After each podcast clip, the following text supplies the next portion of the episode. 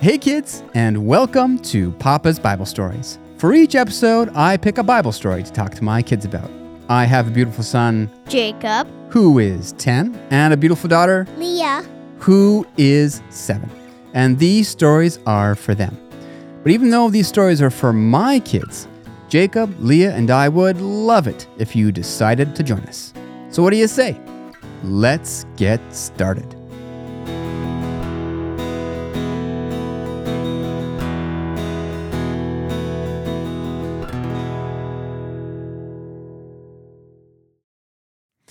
Last we left our story, the prophet Balaam had failed miserably to curse the Israelites. Balaam had been desperate for money, and he'd headed to Moab to curse the Israelites, even though God had clearly told him not to. And after the whole talking donkey thing, God ended up actually allowing Balaam to continue on to Moab, but under one condition that God would control everything that Balaam said while he was in Moab. And as it turned out, instead of cursing the Israelites, God caused Balaam to hugely bless the Israelites. And not just once, but three times. And after it was all over, an embarrassed Balaam headed back home, super disappointed that he was never going to see that money that he wanted so badly. But as soon as Balaam got back home, whatever God was doing to control what Balaam said all of a sudden stopped. And the Bible doesn't say exactly when, but at some point it seems that Balaam turned around and headed back to Moab. After everything that he'd been through, Balaam still didn't want to give up on that money. Boy, one thing you can certainly say for Balaam, he was relentless. Perhaps a little bit like some kidzos out there.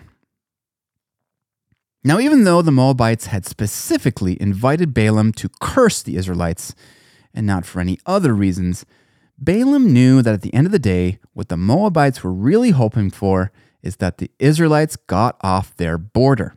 So, though cursing hadn't worked, and they already knew that attacking them wouldn't work, that didn't mean that something else couldn't work. Balaam knew that the key here was God. God was protecting the Israelites. And as long as God was protecting the Israelites, there was nothing that anyone could do to hurt them. But Balaam knew a lot about God and how God worked.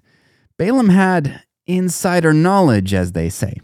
And Balaam decided that he could somehow use this insider knowledge to find a way to make God give up his special protection of the Israelites.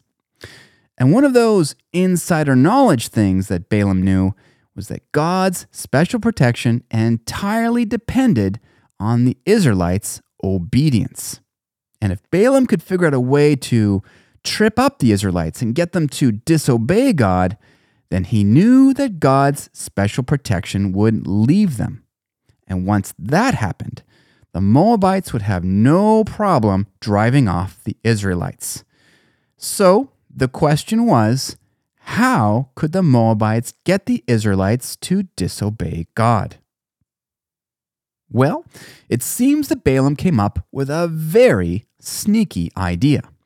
Balaam told the Moabites that they needed to find a way to get the Israelites to worship an idol. You kids always remember what happened last time the Israelites worshiped an idol, right? Remember the golden calf? Remember how that went? Yeah, not well. And Balaam probably knew this. And by this story, Balaam probably suspected that the Israelites would kind of like to worship idols if they could. But the big question was after such a bad experience with the golden calf, how could the Moabites get the Israelites to worship another idol? Well, this is the sneaky part. Balaam told the Moabites to send their women into the Israelite camp to tempt the Israelite men to worship idols. The idea was that the women would get all dressed up and pretty and kind of, you know, innocently wander into the camp and start talking to the men, especially the leaders. And after getting to know the men and dazzling the men with their beauty and flirting with the men, and even sleeping in the same beds as some of the men, which we know from our Joseph episodes that we are not supposed to do unless we're married. At that point, they could kind of casually mention, you know, We're having a really fun party just down the road. Why don't you come? And if they could get the men to come to the party, well, wouldn't you know it? It would just so happen that they were sacrificing to idols at this party. And if they could convince the men to stick around, then maybe, just maybe, they could get the men to not just put up with the idol worship, but to even start worshiping the idols themselves. And once that happened, God would remove his special protection, and it would be game over for the Israelites. It was a really sneaky, evil, devious idea. And the Moabites decided to give it a try. And unfortunately, kidzos, everything happened exactly as Balaam and the Moabites had planned. The men, and especially the leaders, got real friendly with the Moabite women, began sleeping in the same beds with the women, went to the parties with them, and began worshiping one of their idols, Baal happening to be the idol of the day. And it got to the point where so many of the Israelites were worshiping Baal that the Bible says that Israel was joined to Baal of Peor, and the anger of the Lord was aroused against Israel. And this is where our friend Moses finally joins us again. It seems that because all the Baal worship parties were happening outside the camp, that Moses didn't really notice what was going on until it was too late, which was probably also part of the sneakiness of Balaam's plan to do all this somewhere that Moses wouldn't notice. By the time that Moses got involved, there wasn't a problem with just a few of the Israelites. Idol worship had spread throughout the camp, and it was already a national problem. And there was really nothing for Moses to do but wait and see what God was going to do. And what was God going to do? Well, unfortunately, Balaam wasn't wrong about how things worked with God's protection. Indeed, God could not continue to provide his special protection to the Israelites unless they were obedient. And the Israelites knew full well that worshiping idols was disobeying God. And so, there seemed to be only one thing that God could do stop protecting the Israelites and let them face the consequences. And what would those consequences be exactly? Well, for sure, the Moabites would have immediately driven the Israelites away from their border. That's what the whole point of their plan had been from the first place. But then what? Well, the Israelites were literally surrounded on all sides by enemies. Once the Moabites would have driven them off, all the other nations would probably smell blood in the water. And then the Israelites would start getting attacked from all directions. And with no friends and with nowhere to run, this probably would have been their end. Millions of people dead. What a waste. But wait, maybe there was another option. If God could find a way to help the Israelites to see how bad their sin was, to, to confront their idol worship, well, maybe they would stop worshiping Baal and turn back to obeying him. It might be hard, and it might not be pretty, and definitely some people were still going to die, but at least then God could keep his special protection on the Israelites, and they would survive as a nation. And so, kidzos, which option do you think that God picked? Option number one, let the Israelites just face the consequences of their actions by removing his protection and watching everyone die? Or option number two, find a way, no matter how hard, to show the Israelites how bad their sin was, so that they might say they were sorry, start obeying again, and then God could keep protecting them and save countless lives. What do you kidzos think that God did? That's right. God picked option number two. Almost immediately, a plague started going through the Israelite camp. And then God came to Moses and said, Take all the leaders of the people and hang the offenders before the Lord out in the sun, that the fierce anger of the Lord may be turned away from Israel. The Israelite leaders had been the first to start worshiping Baal. They had led in the disobedience, and also as leaders, they were more accountable for what they'd done. The judges obeyed immediately. They rounded up the leaders who had worshipped Baal, hung them, which means killed them by putting a rope around their necks, hanging them up in the air, and strangling them. Yikes. And then left their bodies out in the sun so that everyone could see. So, option number two was quite harsh, hey? Yeah, but it did serve its purpose and it really got the Israelites' attention. Once the plague started going through the camp, and once the Israelites noticed the dead bodies of their leaders, the reality of what they had done suddenly hit them. They had sinned. They had slept in the same beds as these women. They had worshiped an idol. How had this happened? What had they been thinking? How could they have made this mistake again? And almost as one, the Israelites headed to the tabernacle to show how sorry they were. Many of them were sick from the plague and limped along to the tabernacle door. Everyone was crying. It was a sad and somber thing to see an entire people trying to tell God that they were sorry. But not everyone was sorry. In the middle of this sad scene, the Bible says that a man named Zimri from the tribe of Simeon came and presented to his brethren a Midianite woman in the sight of Moses and in the sight of all the congregation of the children of Israel, who were weeping at the door of the tabernacle of meeting. So, right while all the people were crying, right while many of the leaders were being hung out for everyone to see, right while the deadly plague was making its way through the camp, this guy Zimri brings this Midianite woman who was not his wife. And for those kids who's really listening, will notice that it's a Midianite woman and not a Moabite woman, which I'll explain in a minute took her into the camp, and right in front of everyone, they went into his tent where they were going to sleep in the same bed together.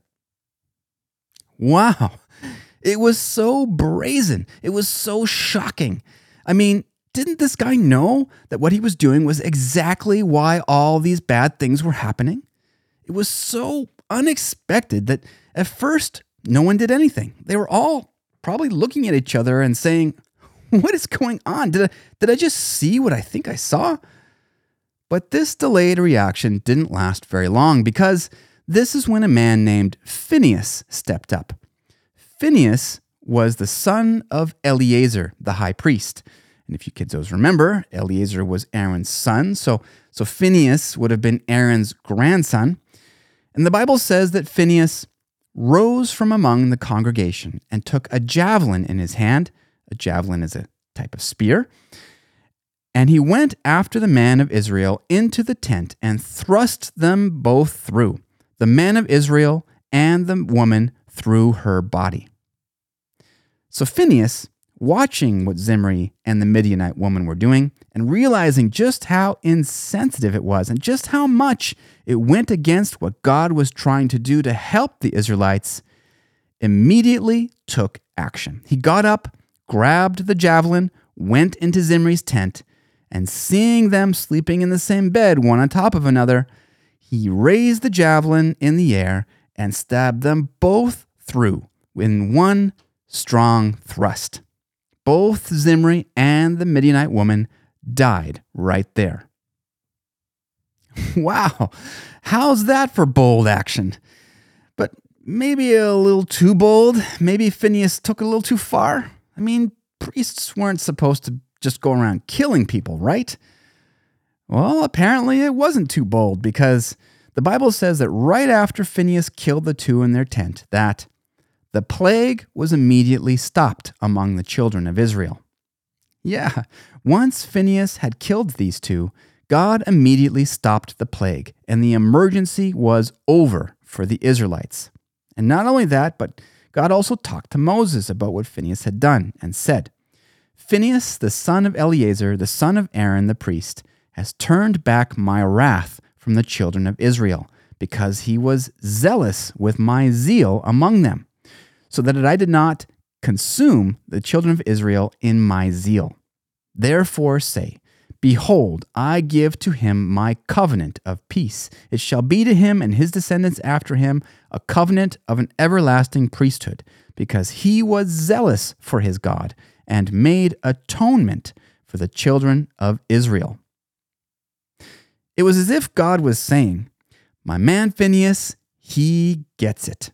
He saw what I was trying to do to save the Israelites.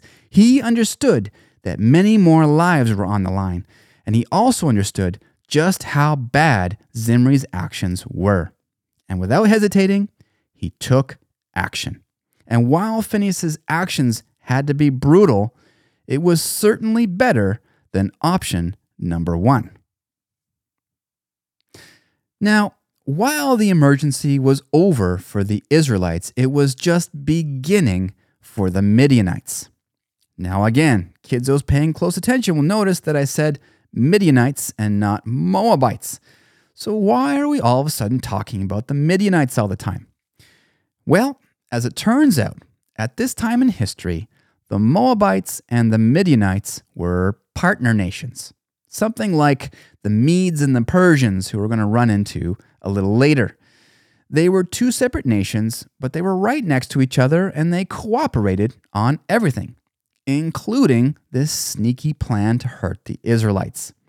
And more specifically, it seems that it was the Midianite women who volunteered to carry out the most important and sneakiest part of the plan the part of sleeping in the same beds as the Israelite men and tempting them to go to the parties and worship Baal.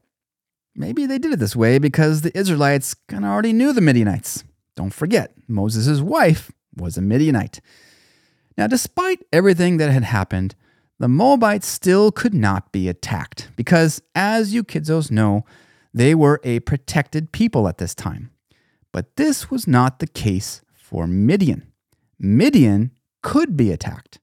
And God said to Moses, Harass the Midianites and attack them, for they harassed you with their schemes by which they seduced you in the matter of Peor the Midianites would not get away with what they had done. And the Israelites obeyed immediately. The Bible says that Moses sent them to the war, a thousand of every tribe, them and Phinehas, the son of Eleazar the priest, to the war with the holy instruments and the trumpets to blow in his hand. Phinehas himself led the 12,000 man army to Midian, where they soundly defeated the Midianites. Sadly, many Midianites paid the price for their sneaky plans. And the Bible says that they slew the kings of Midian, besides the rest of them that were slain, namely Evi and Rekem and Zur and Hur and Reba, the five kings of Midian. And while normally the Israelites would spare the women, in this particular case, because the women had been such a big part of this sneaky plan, they too had to pay the price. And sadly, many Midianite women also died. And not only that, you kids always remember Balaam? Well, the Bible says that Balaam, also the son of Beor, they slew with the sword. Other than the Moabites, Everyone paid the price for their part in this sneaky plan to hurt the Israelites, even Balaam, the once great prophet of God. So, kidsos, what can we learn from this story? Well, I know that many of the lessons that we draw in Papa's Bible stories talk about obedience. It's just that it's such an important lesson for young kidsos to learn. And we're going to talk about it again here. Something to really take to heart from this story is that God's protection of the Israelites entirely depended on their obedience. You know, the Israelites were literally surrounded on all sides by enemies. Really, no one wanted them to be there, and at any moment, they would have loved to wipe them out. And it was only because of God's special protection that they were able to be there and still survive. And it's the same thing with each of us, kiddos. There is a special protection that God gives us when we are obedient to His word. When we're obedient, we're able to do things and be in places that we wouldn't be able to otherwise. This is why, like Balaam, the devil is always trying to find sneaky ways to trip us up and to get us to disobey. But if we stick with God's word and we remain obedient and we're sure to say sorry when we get tripped up, God will continue to provide us with his special protection, just like the Israelites. All right, kidsos, that's it for this one. I hope you guys enjoyed the story. In the next episode, our good friend Moses will finally be leaving us. But before he goes, he will make sure to give the Israelites some important reminders that they're going to need before they head into the promised land. But until then, to all the kids tuning in, I hope you have an awesome day. God be with you, and I hope we'll see you next time.